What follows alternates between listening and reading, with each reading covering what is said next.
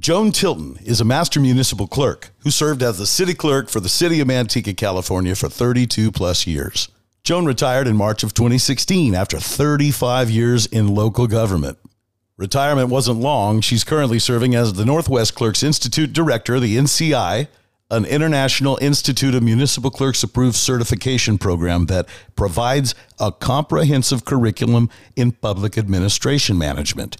Also, technical skills and professional and personal development for the municipal clerks and recorders of the states of Alaska, Oregon, and Washington. She has a passion in developing leaders of the future through personal and professional development. Joan continues to work with and train city clerks and others in local government when the opportunity arises. She proudly serves as a core member of California's Master Municipal Clerk Academy training team and is a reformed aerobics instructor, a current CrossFit fanatic, and level one CrossFit trainer. And she's trained for and completed nine marathons with the Leukemia and Lymphoma Society's team in training. All of that, and Joan still considers being grandma to Beckett, Eloise, and Lucas her favorite role yet. Cue my theme song. Here comes Joan. Man about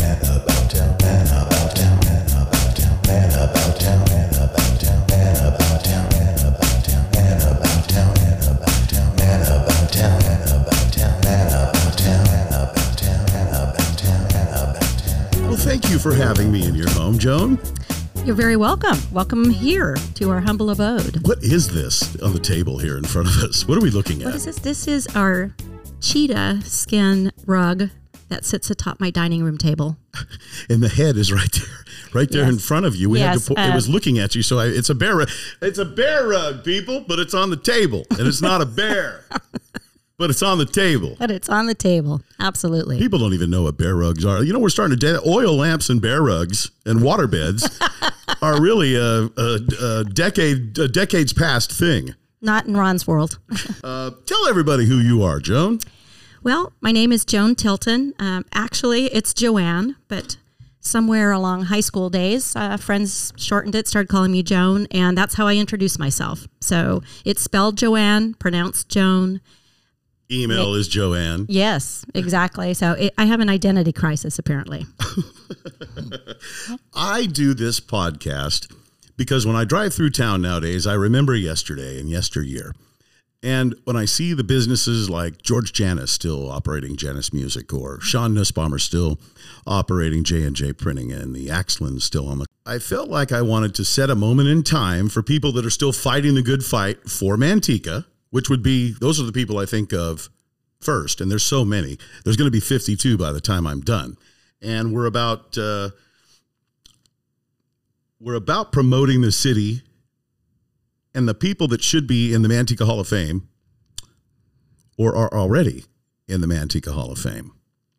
And so I'm going out to folks' houses and I'm talking to friends and family. And this is sort of like, a, again, if, if someone's not in the Hall of Fame, this would be a great entry into the Hall of Fame in an audio sense. But we're setting a, a, an audio timeline for what's going on now, like a time capsule. And uh, you have always been part of my Manteca. I think lots of people think you are part of their man. If it, from taking uh, uh, fees, you know, being down in the manager's office and just the different places uh, that you dwell down there, you're a constant. And then I hear that you retired. I retired. Yay. You're still a constant around there, I bet. I kind of am. You're still a constant. I don't think you. I don't think you've really washed your hands of that stuff, considering uh, uh, the different things that you're into. Where'd you go to school? So in Manteca, I attended Golden West Elementary School, K through 8. Who was the principal? Mr. Wofford Okay. and the uh, Lloyd Wofford, and the vice principal was Cedric Benjamin. Ooh.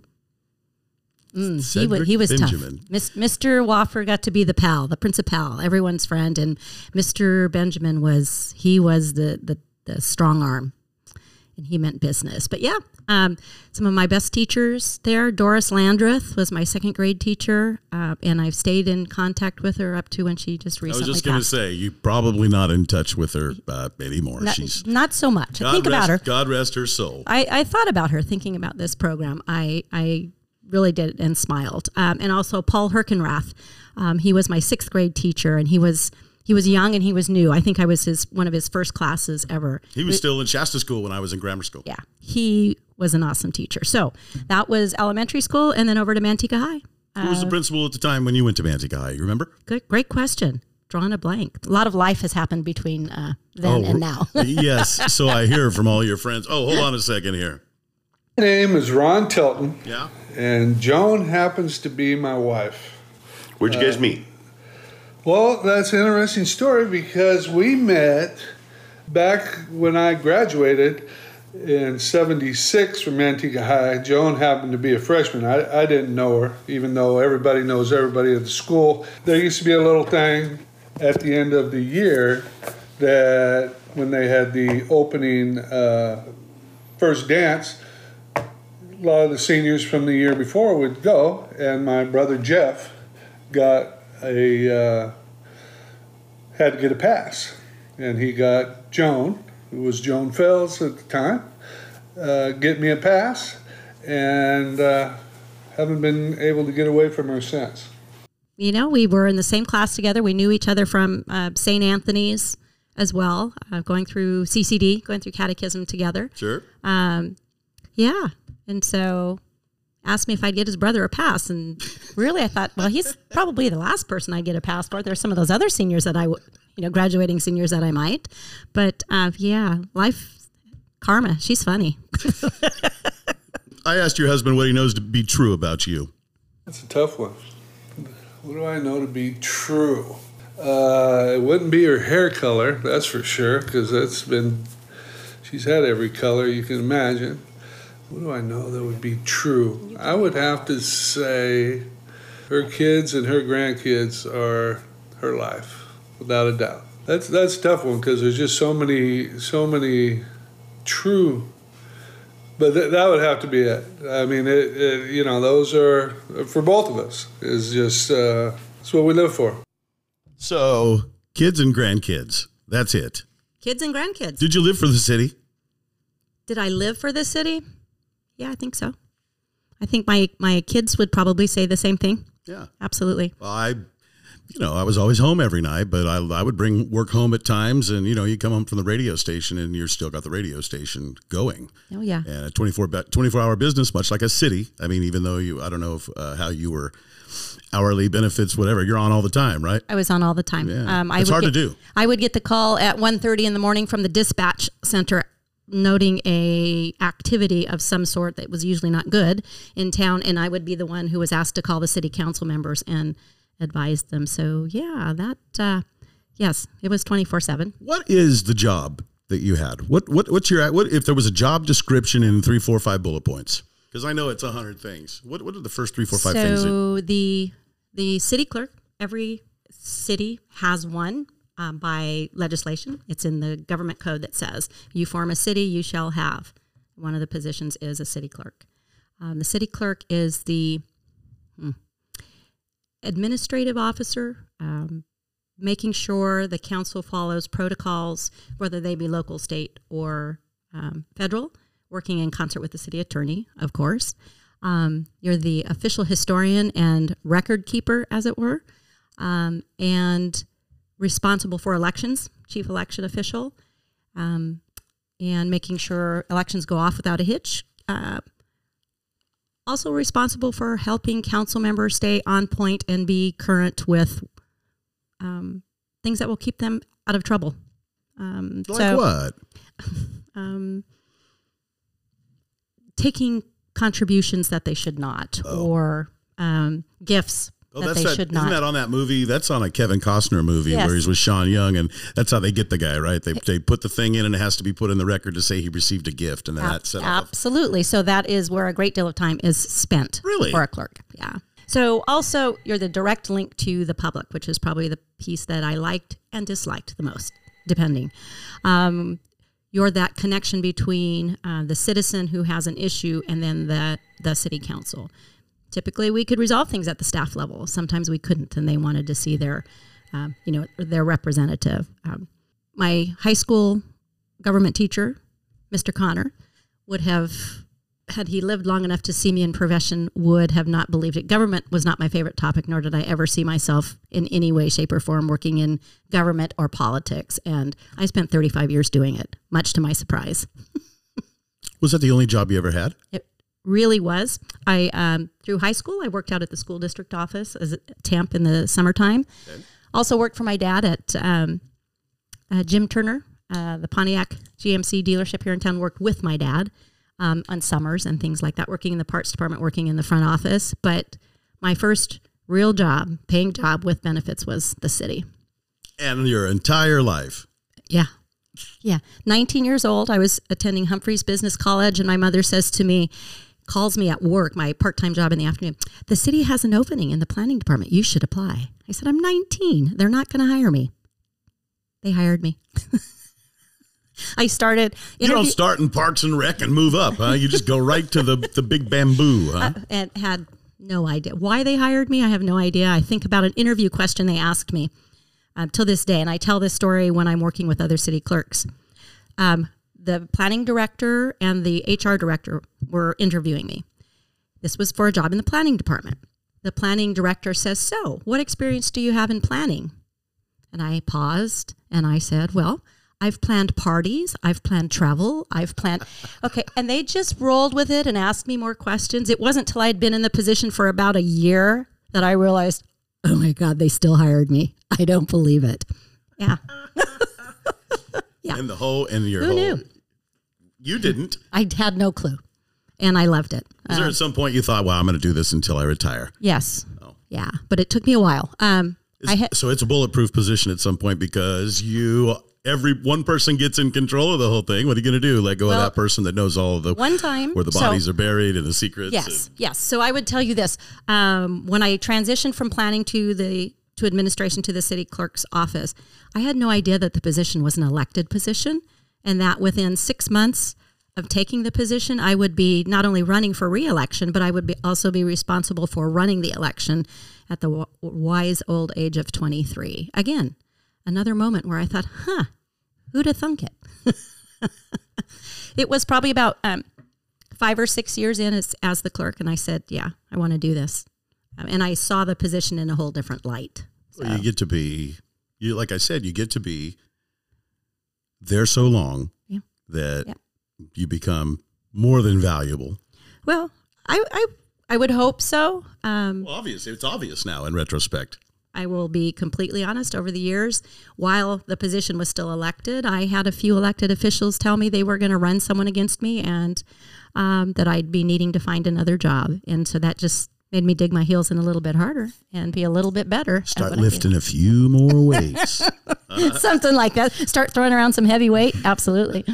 Absolutely. That's where it all began. Karen McLaughlin, she worked with you.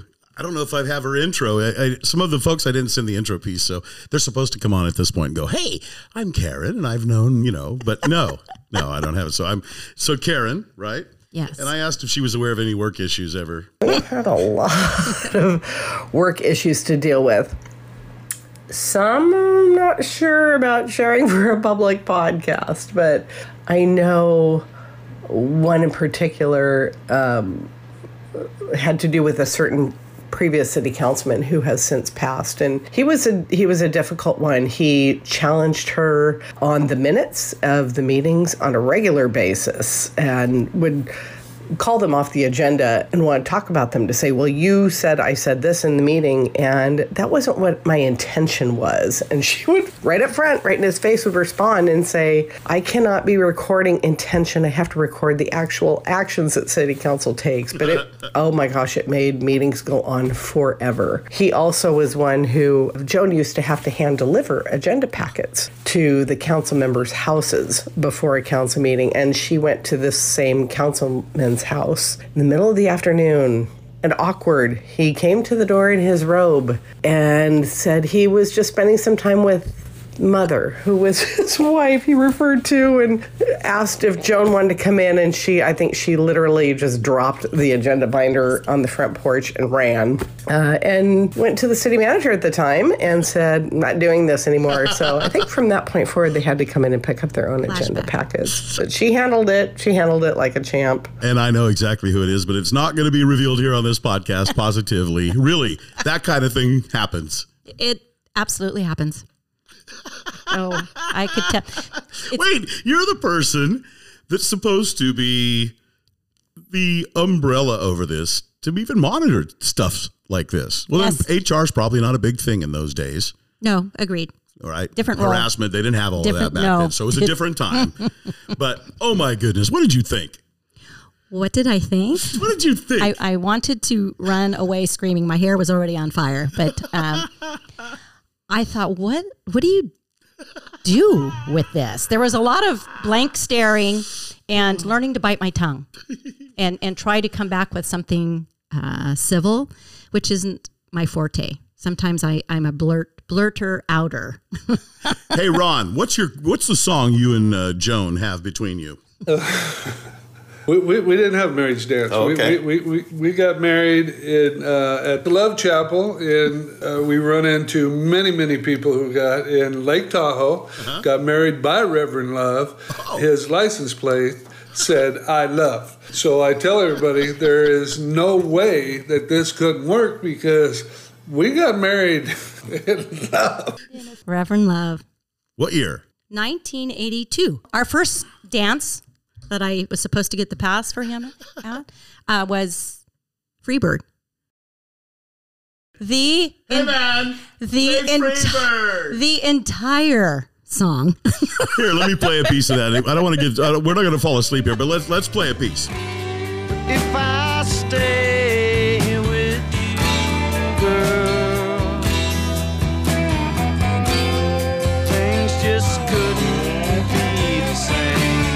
that's your first dance song? Oh my goodness, Freebird. Hey, dude, play Freebird. You ever watch Joan work, Ronnie? If I don't hold the record, I got to be tied with who's watched the most uh, city uh, council meetings, and uh, I, I enjoyed watching it. Uh, it was interesting to me. And the longest running thing, and, and you may know that, was the Yellow Freight. Trying to get Yellow Freight to Manteca, and that Yeah, I lasted remember that. for years. I used to make fun of Joan because I used to tell her she was like Lucy in Peanuts in the little stand for five cents information. Because when you're the city clerk, no matter where you went in the store and uh, phone calls all day and night, you have to sit there and listen to each person. And uh, What was the gist of the Yellow Freight thing for people that don't know, weren't here? was it 90-ish you know a little small town manteca and they wanted to bring their terminal somewhere around the woodward avenue area. The big thing was oh man the traffic. You know the people out there have been here forever which i understand and if they're still out there they're probably hoping yellow freight would have come because there's a hundred times more traffic. They think uh, miss city clerk knows all the information and it just never ends. Uh, anybody who followed that thing, it took many, many years. And uh, Tracy, you know, had arms open. Come over here, and they're there. Tell me about Yellow Freight. What year was that? I have tried to narrow down the year. I didn't go Google search. So I can tell you. Yellow Freight started, I want to say probably about 85, end of 86. Um, and I know this because they started coming to council meetings. We started meeting as a staff with representatives from Yellow Freight. I found out I was pregnant with our second child, Spencer. I carried him for nine months and we were still doing Yellow Freight. Shout out to Spencer. I couldn't get a hold of him on the phone. I, I ran out of time. So, hey, wait a second. Yeah, Did Ron tell you about this guy the other day when I was here? he sure No, did. so I'm in your, I'm literally in your kid. We're in your dining room of your house here, Manteca, and this gentleman showed up the other day when I was interviewing Ron. He's cleaning your pool. yes. He's a pretty heavy set guy. He's, He's a big- now outside the window, and uh, pretty pretty heavy set Hispanic guy. And when he bend over to uh, Just say no. just say no to crack, no, he's not on. No, he's not on drugs. His butt. It, so So if Joan, I'm not going to face that way, No. but if I, I'm looking this, if Joan just starts laughing, you go ahead and let me know that This he is why I bending sh- over and there's a, a bunch of crack out in the backyard. This is why I've averted my eyes. we need to pull the drape. That's what needs right? to happen. Uh, go ahead. I'm sorry about So, your yellow no, friend. Go ahead. I- 86. Uh, Spencer just been shout out to Spencer. Yep. And um, had so carried him, found out we were pregnant, carried him, delivered him, stayed home from maternity leave, came back, and I think it was my second city council meeting after returning from maternity leave. Uh, so that would have been the end of '87, maybe beginning of '88. Manteca didn't want him there because too much traffic on the bypass. That was it. Still the death pass then? I mean, it was starting to be seen as that already back in '87. Yeah, They really fixed all that. yeah. I think they fixed, except for the neck at, at 120. Which is fascinating to watch about five o'clock every afternoon. It's horrible. It's crazy. Is there a camera? You guys get to watch that? No, actually, uh, the gym's out over that way, and so when we're oh. running outside and you look up, it's like, oh look, Oh, you're, be- you're one of those it must there be five o'clock. by the Crossroads Church. Yes. That's your spot out Yes. there. Okay. All right. Yeah, Um, didn't land yellow freight, and they went to Tracy. We just couldn't make work, huh? just couldn't. You know, Ron wasn't off the mark. We had a lot of old time Manteca family families that I would have in, that. impacted their properties, and they spoke loudly. They just weren't ready yet. Right. All in due time. Your brother Frank.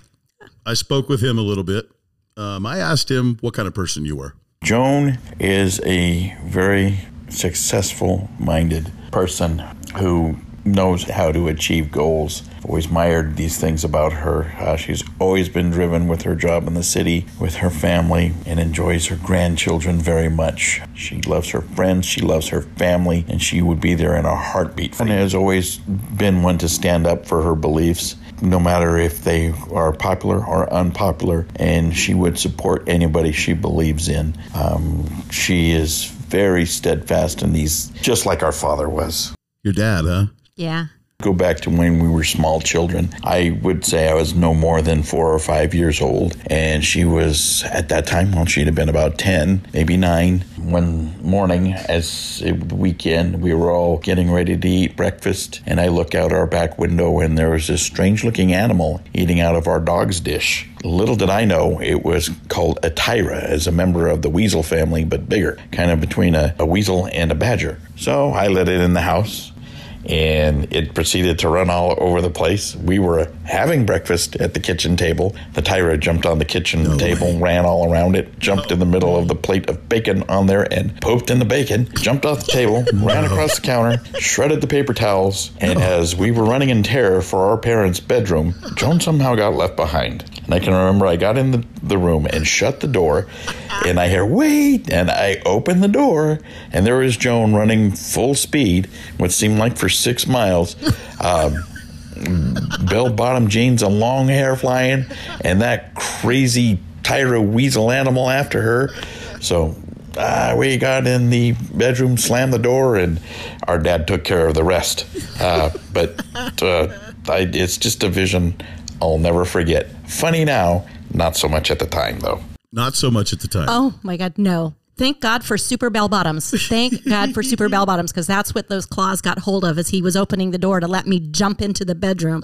And it was a full on jump in and on the bed as he slammed the you just put your arms closed. out like Superman Oh. when you said jump. Oh yeah, I, I was absolutely I was flying. Absolutely. Oh my God, yeah. I mean that's that's a classic. No, no, I think I had a classic actually. Wait, where's? Oh, there's probably a ton of things, but uh, I, uh, not Yeah. to be funny or anything about this, but we dated for six years prior to getting married. And Yeah. when we went to the Love Chapel to get married, the Reverend Love, we got lucky to get the owner of the chapel marrying us. And, uh, you know, when they give you the old, you know, do you take, well, he said, Ron, do you take Joann to be your wife? And the first thing in my mind was, who the hell is Joann?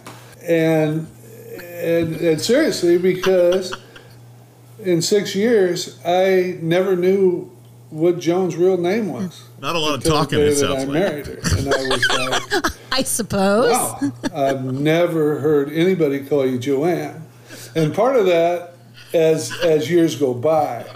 You know who people we've known forever, and you know people who are like business acquaintances because they call her Joann because it's all official uh, name and uh, that type of thing. Who calls you Joann? Anyone I went to school with from kindergarten to the eighth grade. Okay, so K through eight, you were Joann. Yeah. Okay. So literally, it some happened somewhere in high school. I have no But you don't clue who where. started started it. I I don't know.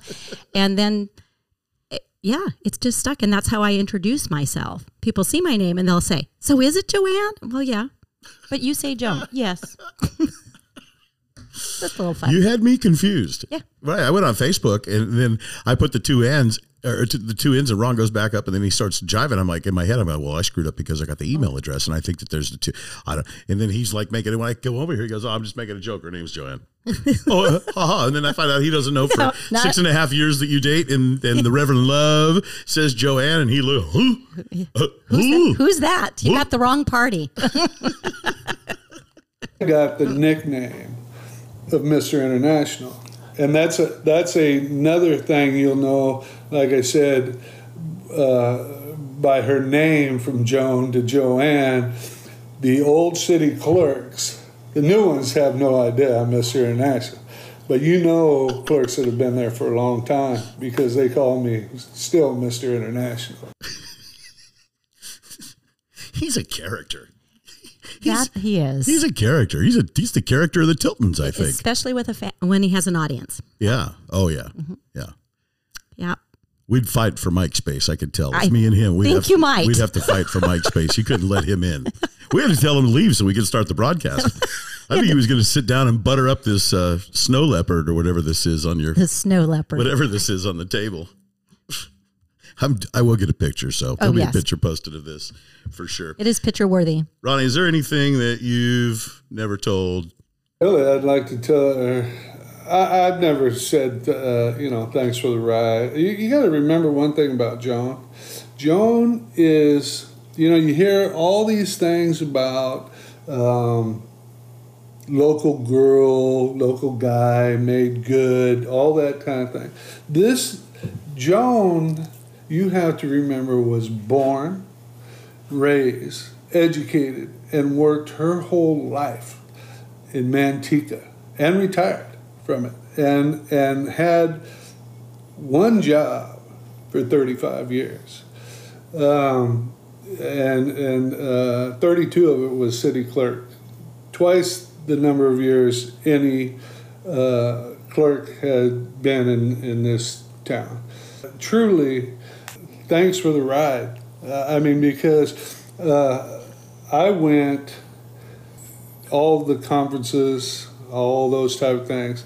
I've been introduced to people all over the world, and they love us. One of the reasons the people who live overseas love us, because uh, I said this at Joan's retirement party, they hang with us because they know after class and all that's done, we like to party. So they always would say, "Where are you guys going?"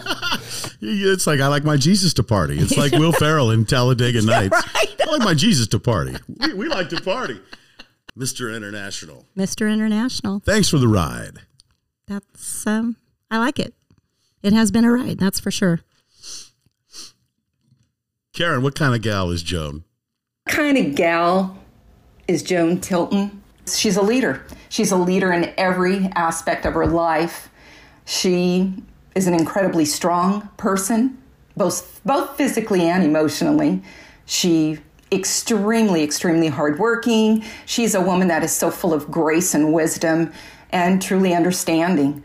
Um, she Joan is such a compassionate person. She's very loving. She's honest, she's focused, she's extremely well respected, and quite honestly, driven like no one I know. She's amazing. She's very well rounded. You know, at age 60, she just recently retired from many years as our city, city clerk here in Manteca. You guys are very close. We have a lot of fun history. Yeah. And you wouldn't give me a name of somebody that said, oh, you know, Jones and Los Angeles. well, there's that. Right. You didn't give me. You didn't, I could give you could a give few. me some num- numbers and names of people that might, might have spoke differently. You know, when I'm doing this, that's what I get. It's almost like it feels like a eulogy. Yep. Tons of memories. You know, it's when we both played for for Miss Goff. Lorraine Goff was about four foot two, uh, maybe a hundred pounds soaking wet. Come on. She demanded respect. Either the gals loved her or did not like her so much. You know, the greatest thing about Joan and Miss Goff, I think they pretty much were eye to eye. And I think that's probably the only one in school that Joan was eye to eye with was Lorraine Goff because they're about the same size. And I can hear it like it was yesterday scream at the top of her lungs out on the softball field Fels, stop! like that. That seems like yesterday. That is such a fond memory that I have. I was so scared of Miss Goff. She could be scary. You She had to, carried to the boys you for had to sure. bring her some M and M's. oh, M and M's. Was that it? Fells, She wa- stop. what was she stopping you from? Probably from swinging the bat. Oh, okay. Uh, from the third base coach's box, she was always tugging on the ear, which meant bunt. And I don't know, we were playing fast pitch softball. I didn't want to put my hands out there and bunt, but um, she was pretty certain that I was going to bunt because I had to get on base because Karen was our cleanup batter and she was going to drive me home as she always did. But um, oh, you know, I maybe I talked a little too much when she was trying to coach us. Could have been things like that. She knew my name because we heard it often. Karen's there something you never told her? I discussed this 52 year friendship that uh, I cherish. And I cherish it for so many reasons. One, just because I just feel blessed to call Joan my friend. Um, but another is, is what developed from our friendship. Part of that is seeing our moms. You know, our moms would be sitting on the sidelines and they sat together every single game. And they truly were our biggest cheerleaders. That relationship continued until my mom passed six years ago. But then Stephen and Spencer met one another their freshman year in high school, immediately became best friends. This had nothing to do with Joan and I. And at age 34, my son is 34, I know Spencer will be 34 in August. They, to this day, are best of friends. And it continues. They both had boys. And now their two sons are great friends. This is a friendship that few get to experience where it reaches so many generations. Joan, I appreciate your friendship. I appreciate how you inspire me to remain fit, to stay fit, to work hard, to commit myself to that. I thank you for being there on those difficult, difficult days um, that I felt like I couldn't take another breath. I love you. I love that husband of yours. I love your family. And I thank you for all of my cherished, cherished memories. You take care, care girl. Okay. breathe it out. Breathe it out. yeah, we're pretty Thank you, Karen. Pretty connected. Brings up your kids. Yeah. Wow. When was Ronnie born? 1983, March 24th, 1983. Is he an Aries? No. Yes, he is. 24. I'm March 30. Yep. I'm an Aries. Yes, child. he is. I'm Ron Tilton, eldest son of Ron and Joan Tilton. Yep. What kind of gal is Joan? She is a determined and hardworking professional person. That can be seen not only in her personal life with her CrossFit endeavors, it can also be seen in the uh, online classes she's providing for um, city officials right now. I'd have to say the memories that stand out are late night aerobic routines. So, my mom has taught aerobics since I can remember. Some say she was teaching a class when she went into labor with me. And I can remember as I'm going to sleep every night after my mom had been out all day working or do whatever, uh, she'd come home and write new routines for her classes, whether it was regular aerobics or water aerobics. And I can still remember at like 9:30 at night hearing kickball change and grapevine left. and to this day, I still tell that story to my kids. He doesn't know those are square dance calls, does he? did you know those those are square dance calls? Don't tell him. Those are square dance calls.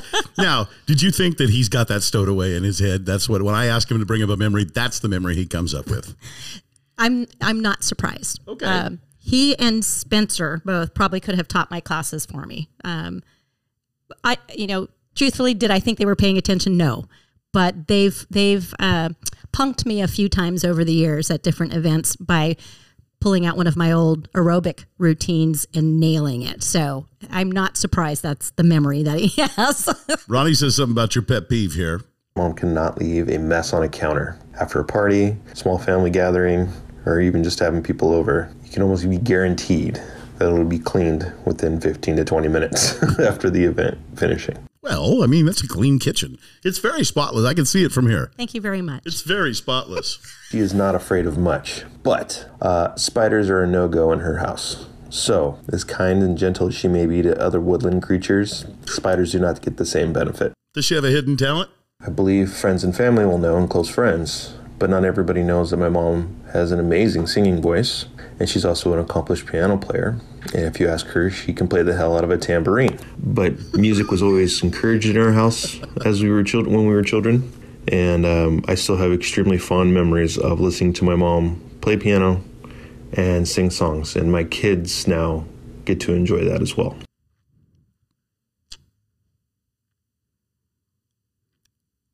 yeah. I play the piano well enough to drive everyone else out of the house so I can do it by myself. You can play that thing over there. Ah. You can play it. So thinking, You have one, so you can play it. I I can. Uh, again, not I not as well as he makes it sounds like I can, but um, that is was a gift. That was my eighth grade graduation gift from a neighbor that Really? lived across the street from my parents. Um, I she signed me up for piano lessons at age nine, and I practiced every day at her house. She was like another grandma to me, um, and just a neighbor, but like another grandma. And eighth grade, I came home from um, Sherry Snyder's house, Mayor Jack Snyder's youngest daughter. We were very good friends, and was coming home on my bike, and I saw this piano being wheeled across the street to my house, and that was my graduation gift. Wow. For the eighth grade, she gave it to me. Who? What's her name? Lucille Carter. Okay. Lucille. Yeah. Um, she's no longer with us, but she was a, a fantastic lady, and I only wish I had taken lessons longer. And I'm sure everyone else in my house wishes I had taken lessons longer. Who's this right here? Go ahead. Yeah. It's Jeff Tilton. Yeah. I'm a retired educator who happens to be the brother in law to Joan Tilton. When I think of Joan, I think as a person who is selfless, someone who is motivated and dedicated, who is a wonderful wife, a wonderful mother, a wonderful grandmother, and a wonderful friend, a wonderful family member. It just, the wonderful stuff just keeps going on and on and on. That is wonderful. That's wonderful. That is wonderful. What I know true about Joan is she is highly competitive, but she sure knows how to mask it. Unless she's in a competitive arena, like her uh, CrossFit work. Uh, before that, it was her marathon work. Before that, it was really be, being a great teacher with aerobics uh, inside the gym and inside the swimming pool. So um, th- that's essentially the true Joan that I know. The other part is she's a great, great, great, great cook. Um, from bakery items to just Portuguese beans, uh, anything that she touches, you know it's going to be high quality stuff uh, coming from her kitchen. And at the same time, while she's in the kitchen, um, she has this sense of inviting folks to join her in the kitchen while she's cooking. And there's guaranteed laughs that are going to occur anytime you're uh, in Joan's kitchen while she's cooking. And that's one of the ways you get people to help you do those dishes too. On top of that, right? Inviting in the. yeah. What's Jeff like as a brother-in-law? He is the quiet Tilton. There is such a thing. He is the quiet Tilton, but his wit is uh, Yeah, he's sharp. he's just sharp. He he's always uh, he is the adventurous Tilton. He doesn't sit still long or let moss grow anywhere. Um, I admire things that he's done in the world of education and breaking the traditional models of education to try to uh, give kids better opportunity. And I admire him greatly for that. Freshman football coach. We showed up to the locker room. You know what he did to us that freshman year? I can only imagine. He shaved our heads. Anybody game for shaving heads? And all of us raised our hands. And if he didn't take the clippers out and shave our heads right there on the spot, I think he probably learned that from his father. I think that was a, a, a senior Tilton uh, Oh, okay. standard. I think Paula was the only one who made away made out with never having her head shaved. The uh, greatest personal memory that I can share about uh, Joan uh, also includes me. Uh, we were freshmen in high school. This is uh, kind of a strange story. We were freshmen in high school. We were on a Block M field trip, if you want to call it that. Block M was um, a club at our high school. It, um, was comprised of athletes, student athletes who had earned their Block M letter. But uh, even if you didn't earn your Block M letter, um, you were welcome into the club. So the club would have these occasional field trips to sporting events, usually in Oakland, the Golden State Warriors, the Oakland A's, etc. One uh, game was in Oakland, and uh, Joan, I'd never met her before. She was sitting behind me uh, on the bus with another uh, student. I don't know who she who she was. I cannot remember. but it ended up being that for some strange reason on that trip, Joan and I ended up holding hands. Um, it- it's something that we laugh about now. Uh, and then we went on with our life. Uh, and for the next forty some years, she ends up marrying my brother. And yeah, that that was kind of a strange deal. Uh, but we laugh about it now, and um, we all, we always have laughed about it. Uh, but that's uh, probably one of the strangest memories that I have about Joan. what do you remember about that? Just like that? I remember it just like that. I'm trying to remember who the other uh, female was that was sitting in the seat, and I can't either. I can kind of see an image, but yeah, I'm not putting a, a face or a name with it. Yes, strange moment. um, life takes some some crazy turns. Um, I'm and I'm shocked that he does remember that. things about Joan that I, I know is that you know she was the city clerk for the city of Manteca for for decades, and you know the city was lucky to have her. They clearly have not been able to replace the high quality work that that she provided for for the city of Manteca for all those uh, city council uh, members during all that time and, and the guidance and support that she provided with her coworkers from any department throughout the city. And she was the face of Manteca. And uh, that's kind of hard to, to find these days, especially under the current situation with the city of Manteca with its leadership there. She was something special when she was employed at the city of Manteca, and she retired after all those decades there. All her accolades have been well, well, well deserved, no doubt. Do you miss it? Because I know you've got something going on now in your life where you're training people to do the job that you did somehow. Explain what you're doing right now after you retired. Hey, I got to get retired so I get to work. Let me get retired so I get to work. You're not the first. You know, that wasn't the plan. There was always a plan to um, work our plan to retire when we turned 55. And I'm proud to say that we, we were able to work that plan. Do I miss the day to day work? No. Do I miss the Karen McLaughlin's, the May Hams? That's her name, May Ham, not Mayhem. Um, the, those people I, I miss. We worked, yes, we worked together for over 30 years together. I miss that. I do miss helping the public, but um, to become a certified municipal clerk, you have to attend a specified training program, and it takes a few years to do this.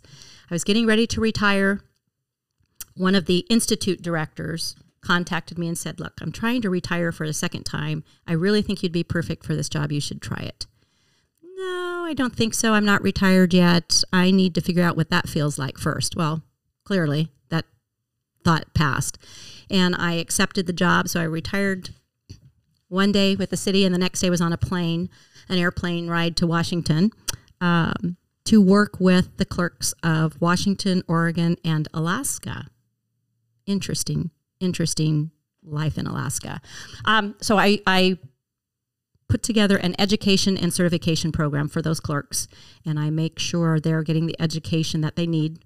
Uh, that's set out in a statute and um, I get to stay involved with the pieces of the job that I loved. And if I can give any of my experience to up and coming clerks to make their job, make them help them see that it's a career and not just a job. Um, I'm happy to do that, and I am enjoying it. So it's going on five five and a half years of that, and I actually love it because it is a part time gig. I get to do most of it from home, and then I get to travel.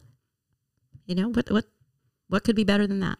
Charlie Halford retired, and the next day he took the job as the executive director of the Boys and Girls Club. That's out of the frying pan and sort of into the fryer. Yeah, Managing something like that. That Yeah. can't be too easy, charity like that. but I wasn't surprised that Charlie did that at all. His you know that the, the that his number one fun of the city council meetings is to be able to sit next to you, he told me. Oh, we had a blast. He goes, and you know, I get to sit next to Joan Tilton every night. He didn't call you Joann, so he doesn't Nope. know you quite that Nope, well. but he knows the story. But oh, wait, sometimes the the only way to get through the meeting was having Charlie uh, there, and we would, you know, in the day before. Charlie Halford is on the city council now. He was our former chief of police. former chief of police, and I watched him come up through the ranks also as a police officer.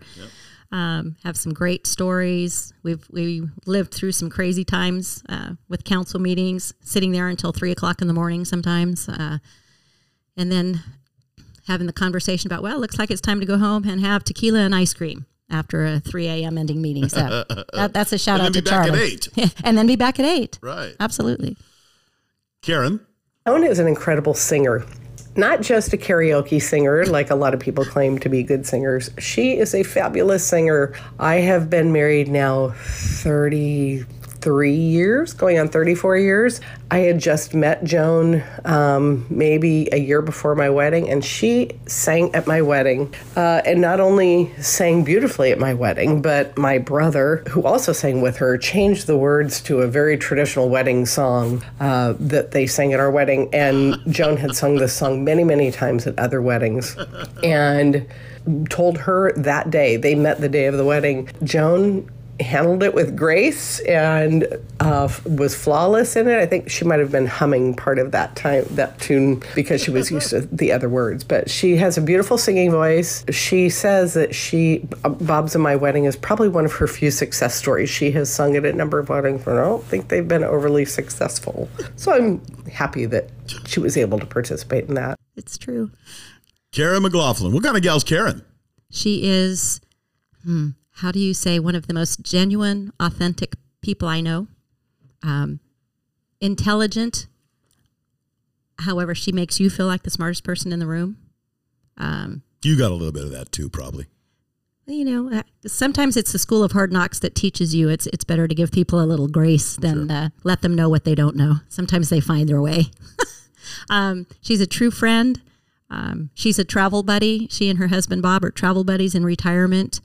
Um, and I met Karen when she was a cub reporter at the Manteca Bulletin, and she was covering City Hall, and she was one of the first reporters I can maybe one of the only reporters I can truly say that had integrity. And if you said off the record, it truly was off the record.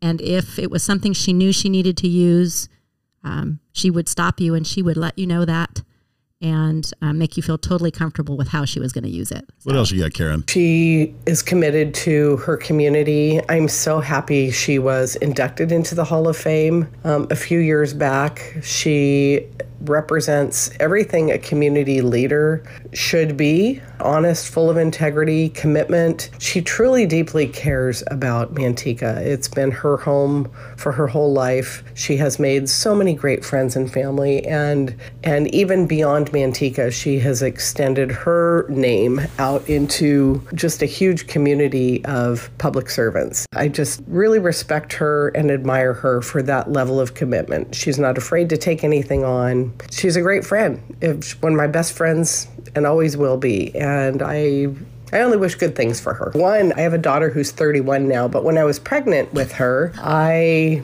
didn't find out what the sex was going to be of the baby. And I was in my office one day going through a baby book. Mind you, this was pre internet, so we had books with babies' names. And I was going through this book of names, trying to figure out what we were going to name the child. We had already decided if it was a girl, it was going to be Amy. Uh, but if it was a boy, we weren't sure. So I was still trying to find a name for a boy. And Joan walks into my office and she says, Oh, what are you doing? And I said, Oh, I have this book of baby names. I'm trying to figure out a baby name. And she says to me, Oh my gosh, please, whatever you do, if you have a girl, do not name her Amy. I just looked up at her and she lit and with this gasp on my face and she looks at me she goes oh my god that's the name you already picked oh. isn't it? And i said well for a girl we already decided on amy. We were trying to decide on a boy's Way name. so what do oh. you have against the name amy? Well my son he has a lot of girls in his class that are named amy and they all seem to have attitude. But i'm sure your, yours will be fine well how are you going to spell it oh, and Oh, i yeah. said a M Y, and she says, "Well, that's good because all these all these other girls with attitude have their names spelled, you know, E M I G H and E I M E E. So at least you're spelling oh, it yeah. normally." And to this day, whenever Joan comments on something on a Facebook page of mine, or that my daughter sees, or that Joan reaches out to my daughter for her birthday, she'll say, "Hi, Amy," and put it, you know, A M M M M M Y Y Y Y or E E E E. It's the standing joke between the two of them that my daughter has the one name that Joan didn't want me to pick for a girl. What did you think when she said that? Oh, did your my stomach drop? My stomach dropped. And then my, you still ran my with it though. You, you still ran with it. I, I, I was scrambling. That was called a scramble. I was, oh, I knew just Pivot. b- the look on her. Yes, pivot. Pivot. Yeah. Um, yes. So Amy and I have great fun with that all these years later. Open mouth, insert foot all the way up to knee. Yeah. One time, Joan and I were at a work conference in Long Beach, and it was the evening. It was after the conference, it was after dinner, and we were just walking around Long Beach, and we thought, you know what? We would love to go find a place that has scotch and cigars. So we were just walking around. We found this old hotel in Long Beach called this I think it was the Sky Lounge. Somebody had said the Sky Lounge has uh, cigars and they have a patio up on the roof where you can go smoke cigars and have scotch. So we thought, well, that sounds like fun. So we go there and it's this old hotel. In fact, I don't even think it's open anymore. But they had a case of a cigar case. When you first walked in, there's literally one cigar left in it. And so we said, all right, well, we'll take the one cigar and just share it. So we got a couple of scotches. I mean, this is like old Long Beach, people doing ballroom dancing inside the restaurant area. So we go to get on the elevator, and it's they have an elevator operator with a top hat and tails and everything, and he takes us up, up to the uh, rooftop. And it's a very narrow walkway around it, but there are a couple of chairs and a table where we sat, and we just we had our scotch and we had our one cigar. And we were just sitting there, just enjoying a little time looking out at Long Beach. And this couple comes up and they're walking around the rooftop and they come up to us and they said, they see us sharing the cigar, having our own scotches.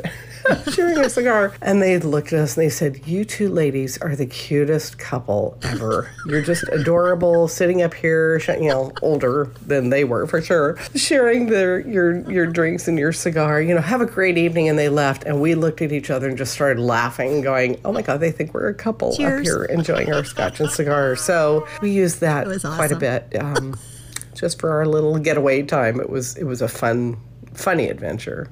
You know, we so we just leaned in after that. Um, it was awesome. I, again, the look on the face for for both of us. I, I I don't even know if they recognized it. They were very polite, very friendly, and they moved right along. And we just uh, laughed and laughed. And to this day, we still laugh about this. I asked Karen what you're scared of. the ocean. She's not overly comfortable in water generally. I mean, she's a good swimmer, She's but she's just um, a little bit afraid of deeper water or really moving water, fast moving water. We were in Hawaii one time and she and Ron were out in the surf on Maui. You know, there were some decent waves crashing and we had told her, whatever you do when you're walking out there, just just don't turn your back to the ocean. Just always be aware because you know the waves come in at different heights and strengths mm-hmm. and she was out there in the water and I don't know if, what, if I said something to her or what, but she turned away from the beach or away from the ocean um, and looked up toward the beach and this rogue wave came and knocked the poor little thing over and she got up. She was very flustered, but you know, she she stayed in the water for just a little bit longer, but from that point on it was our standing joke. You know, whatever you do, do not turn your back on the ocean. But she's a little bit afraid of swimming. Uh, and I'm a, I'm a swimmer. She had often said she wanted to do one of those triathlons where somebody does a different leg of the race. And she said she could bike and run, but I would be the swimmer. We never did, but I can see her never being the swimmer in that in that event. I'm okay in a pool. I'm okay. There's something about that ocean water. Love it. Um, and I don't like any water I can't see through. wh- thank you. I don't That- like. That's what I don't. That's probably a big part of it. Um, My wife come out and she complained that the kids swim. We got our grandkids swim swimming pool out in the back, and she comes out. She goes, "There's dirt on top of it." a damn lake the other day, yeah. peeing in the lake. And Yeah. Right. Yeah.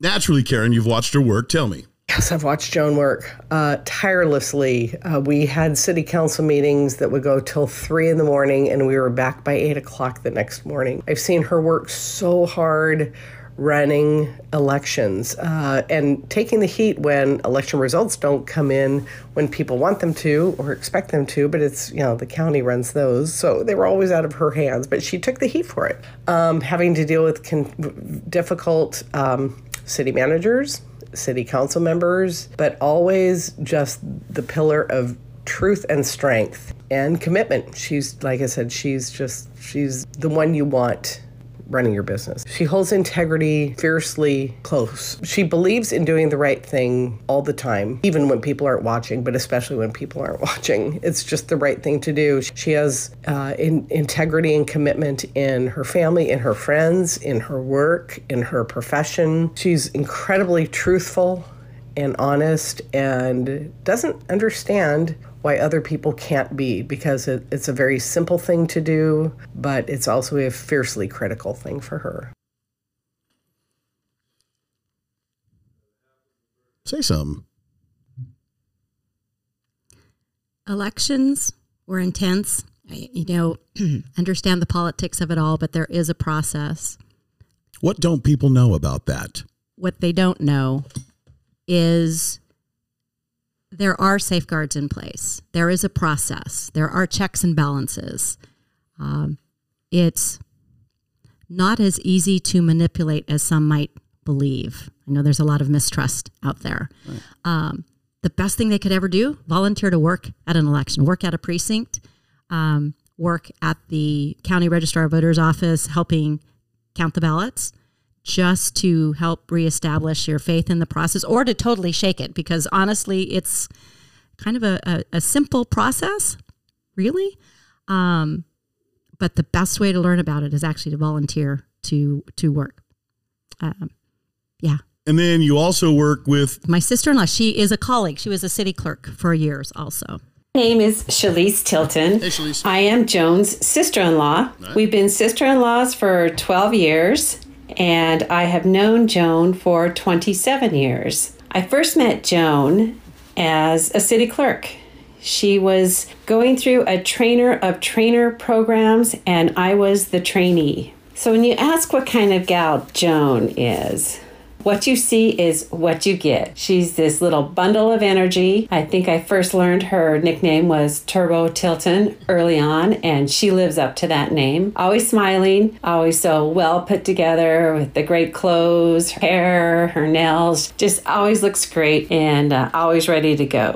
Do you have a personal memory with her, Shalise? A great personal memory about Joan, I guess, would probably have to be the way I met my husband was through Joan. Um, Joan is a blast to hang around. Everyone knows that. So is her husband, Ron. And because I knew her for all these years in the city clerk realm, and we would travel across the United States, actually across, across the western United States for various city clerk conferences and trainings. I would get to know her, got to know Ron, and because she was so great, I always want to be around her. I guess uh, when I found out that Ron was having his 50th birthday party, I thought, that's something I can't miss out on. And so I called her up and I said, Hey, Joan, um, I didn't get an invite to Ron's birthday party. She said, Do you want to come? And I said, I absolutely want to be there. And she goes, Come, it's going to be a great time. And that's just the way Joan is. Joan is always welcoming, always, uh, you know, hey, the more the merrier. Let's all have a good time. And we always do.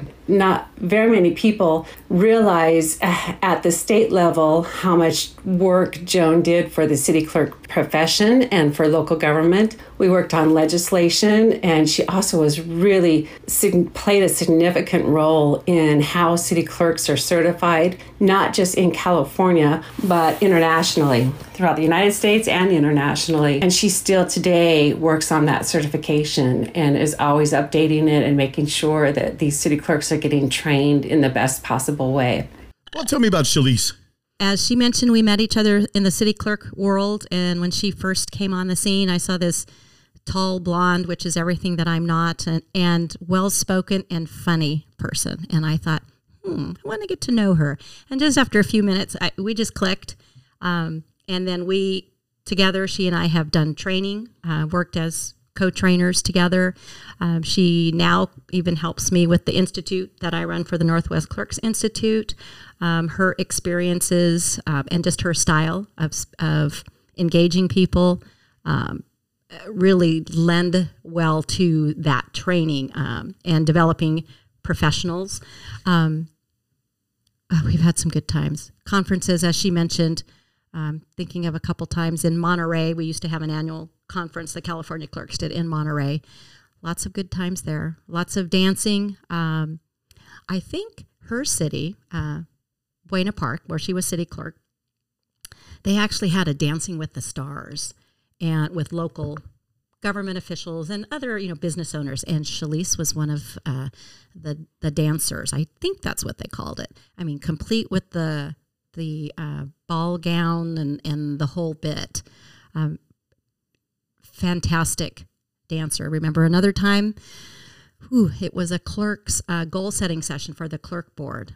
And we went out dancing a small group of us broke off Where after at? in the evening in San Francisco that actually Oakland? it might have been oh Might have been in Oakland. Oakland and I, after a particularly difficult training session in Oakland, and it was one of those times when the group just was divided, and so we had a really tough couple days, and so we all decided we would go out and just set aside the work and just enjoy ourselves that evening in Oakland. Work hard, play hard with you, isn't it, Joan? Isn't it? it, it appears to be so So there was about five of us that went out. We borrowed someone else's car and we went, started off at a really nice restaurant. Then we heard music, went to that place, heard more music, went to that place, heard more music, went to another place, had a great time. When the night was done, we went to get in our car, actually the borrowed car, and found out the uh, garage was closed. It shut down at a certain time and we had no clue that was going to happen. So here we found ourselves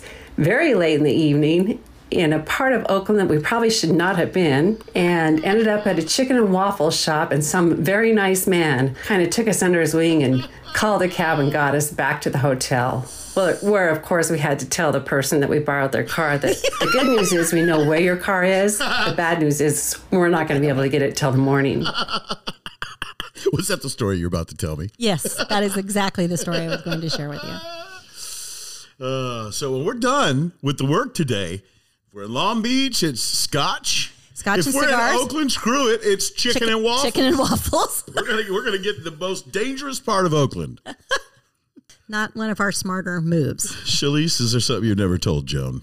Something that I've never told Joan that I would like to say is that from the time I met Joan, there was just something about her that I knew we were going to be lifelong friends. Um, and we were, and we are, and we always will be. But what I didn't know is we were going to be lifelong sisters. Joan and I have just always clicked. I'm sure a lot of people say that about Joan, um, but she's just always so welcoming. I I miss not living next to her. I of- often tell her I need some therapy where she would come sit at the at the counter in my kitchen. I'd cook. We'd have a bottle of wine and just talk it all out while the guys are on the back porch smoking cigars. And she's just a great friend, and I'm proud to call her my sister. awesome Hmm. So, what do you want to tell people? Something like when the ambulance goes through town, do they flicker the light so the stoplight changes for them to go through? the Opticom Okay, so th- what else don't people know? Tell us another little secret that you within your bounds of something people don't know about a city. I believe that there is a core of city employees that care much more about the city than people will give them credit for. Why is that? Is the newspaper bad? The sixth council member, one thing about local government, so city level government is it's it's the level of government that people can have the most impact and can can touch. Um, the higher the levels, the farther away and removed you are. For example, if I could share this, we used to host often foreign exchange students would come and families would host them in Manteca. And one of the first realizations as a city clerk that I had that I what I did was kind of special or I was fortunate to do was we had Japanese students I want to say they were aged maybe 11 through 14 ish and they always wanted to meet the mayor and the mayor we would prepare proclamations and we would give them city pins each and every one of those kids so it was Jack Snyder and I was still fairly new as a clerk and every one of those kids and there were probably 50 of them would come up to him and they would bow. Um, he would reach out to shake their hand, and they were just like in awe. You think they were meeting Michael Jackson, Michael Jordan. I noticed it, and I asked one of their someone who is responsible for them in the group. I asked them about that, and they said because in their country, they do not have access to local government like this. They, they do not have the ability to speak to their leaders, as it were, and that kind of gave me a, a, a new perspective on city government and being accessible to the public, whether you are the garbage guy, you know, driving the truck, or you're the parks worker, or you're a clerk taking people's utility bill payments. Um, we're the level of government that the city is that that people can actually touch and access, and that's that's pretty special. They can touch. Yeah. There's Well- Joan. Let's go touch Joan. So yeah, well there there are policies now. Used to be a lot funner down at down at the clerk's office. there's there's no doubt. I asked Charlie about uh, our downtown. His quick explanation was if you're a restaurant, you're going to have to come in and you're going to have to retrofit this building so it works. There's other things that keep people from coming down in there. You, as the city clerk, is that why our downtown is nothing but smoke shops and tattoo studios? And then it gets into traffic. I understand the traffic becomes part of it. Charlie explained um, where we're going to route traffic. Run a road down the railroad tracks. You know what? The the auto glass place maybe is the affected one. Doesn't someone take it for the team for something like that eventually? When can this town turn the circle? What's the tipping point? What's the tipping point? Because it's gotten that's not it's my town. Uh, I'm not afraid of this town. This town is different. Drugs are not new. There were drugs in the 80s when I was going to high school. I'm, I, I'm not so sure that drugs are the reason. But this the COVID fiasco, the homeless, the way not to treat the homeless. But then our town doesn't really have places downtown. You know, Charlie goes, people think downtown is by In and Out, you know, or out True. by or out by Bass Pro, right? They don't, you know, the downtown is downtown. And you as the city clerk, have you heard about it forever? Is it something that you deal with or is it not something you would deal Oh no, with? well, at, being at the council meetings. People that are listening to the podcast want to know why our downtown isn't a little more beautiful. the the issue with not getting any momentum to move things forward and maybe make some changes downtown was um, absentee landlords, long term property owners owning the property and living elsewhere, and as long as the storefront was rented, it, it it's all good. I don't have an answer for why it hasn't transitioned yet. There, there's a great little area down there. I think one thing with um, the pandemic and COVID is we're able to look at doing things differently because you're forced to. So starting to let um, some of the restaurants maybe that are away from the downtown area, I mean, take up space in the parking lot or, you know, do outdoor seating when normally that wouldn't be allowed. I think that that was a good catalyst for saying, look, we did that and it worked. So, what are some other options we might look at in changing our codes going forward? How can we loosen those restrictions or, um, you know, with conditions allow that type of thing to give the business owner a little more freedom to do what they need to do to make their business more inviting, right? Um, Yeah, downtown, it, it, it's a little sad right now when you drive through. Is there a certain population threshold for businesses to come to town? Well, at one point in time in my career, I remember hearing when we hit 40,000 and then the, the number moved. Well, it was they're looking at towns of 60,000 and then, you know, towns uh, or cities of 60,000. And now is it of 75? You know, you didn't want too many Costco's in one area. Well, we can scratch that off. We now have a Costco everywhere, which is great. Don't get me wrong. Um, There's not one fast food business downtown. True. We don't have a sa- there's not a sandwich shop downtown. yeah, the deli house. Remember? Yeah, in rest in peace. Yeah, yeah, yeah. He was a good dude. But um, you're right. No KFC. Um, KFC would have been the closest. Mhm. Well, the El Forestero or whatever it is now. yeah, yeah, and that's changed hands a couple Why times. don't they? Sh- can they shut down that road? Could do whatever they want, Why don't they just put some concrete up and you don't drive that way It- it anymore, would- and you bring people in and right? it's like Livermore. So right now, we're all, all of our traffic engineers are going. "Ah!" You know, wouldn't be the first time we've relocated a building uh, for progress or That a business. his- you know, that was his one. Well, I don't think the guys at Don's Mobile Glass would like that very much. Well, no, I don't think anybody. But I think for the for the good, I don't think any of those people wanted to move for the for anything out. You know, At, at Lathrop and North Main, that's my example I had all in of my head. that, right? Mm-hmm. Right. So sometimes for progress, we the city can do some negotiations. You ever see it coming? Do I see it happening? Recently in the newspapers, probably the most conversation I've seen about that closing it down, because we've talked about rerouting traffic before, but the idea of running a parallel, you know, blocking off Yosemite at one point and running something parallel to the tracks, who knows? Gosh, Maybe it's maybe it's time. Maybe that's the idea. However, you can study things to death. yes, Somebody somebody has to be bold enough to take the first step. right. And every consultant that's come through before has taken that money, and that's it. They take the money, and there's not much there. Then, as they say, it sits on the shelf. So, yeah, absolutely. Let me ask about the Great Wolf because I went there the other night, mm-hmm. and I think I don't think that people understand what that place is. They didn't open Oakwood Lake back up. Okay, hmm. this is not. It's an attraction, but the hotel is more of a convenience for travelers than this is a tourist stop. So the tourist attraction at Great Wolf is for the people staying there. You don't go to Las Vegas and give them 20 bucks and go down and play in the pool at the local hotel. Okay. So people get you see that in all the I'm sick of all these groups on Facebook and everybody, "Oh, this is horrible. We can't go to the water slides." It's like Las Vegas. Now, Charlie enlightened me and said, "Hey, world travelers that want to come to Yosemite, Yeah. they're going to stay 90 minutes away. There's nowhere to stay there.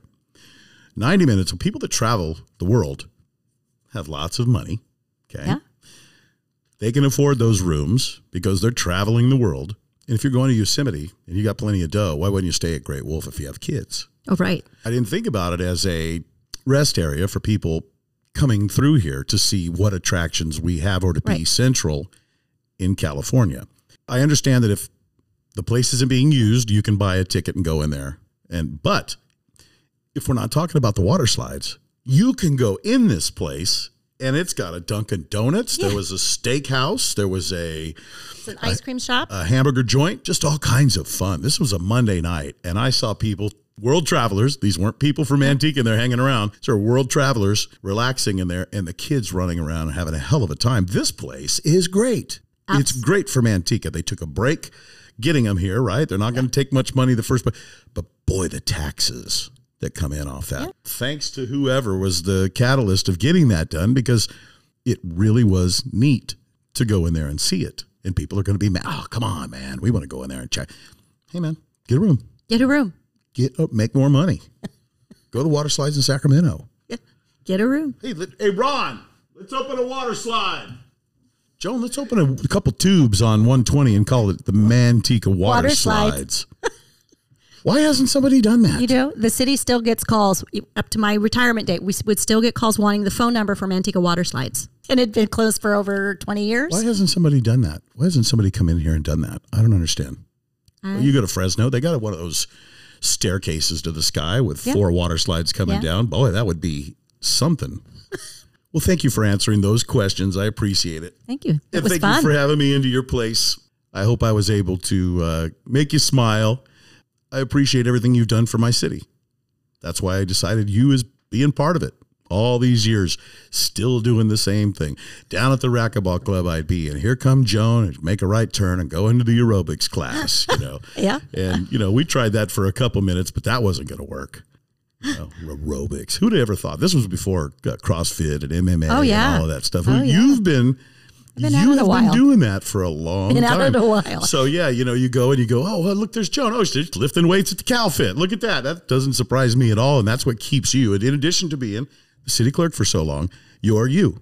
You're you, and you've always been you, regardless of being the city clerk. You still be on this podcast because you're you. They're the same person. I'm looking for those same people from back in the day, and that's what the podcast is about. So Awesome. thanks for having me here. Um, is there anything you'd like to tell the people of Manteca? in thinking about this, the people of Manteca, it's a great place to be. It's a great place to uh, raise a family. You know, come on in and stay a while. So the show is called the Man About Town Podcast, Manteca, and my name is Aaron Goodwin, also known as Randy Bubba Black. I do it in order to set a time in history. You make sure you add our page, subscribe to our feed, share, tell a friend, find us exclusively on Anchor Podcast. I promise you a great guest every week for the next year, and I thank you for today's listen. The podcast is sole property of Aaron Goodwin. It may not be reproduced or distributed without written consent. All music used in the podcast is utilized and covered by fair rights usage. MantecaPodcast.com.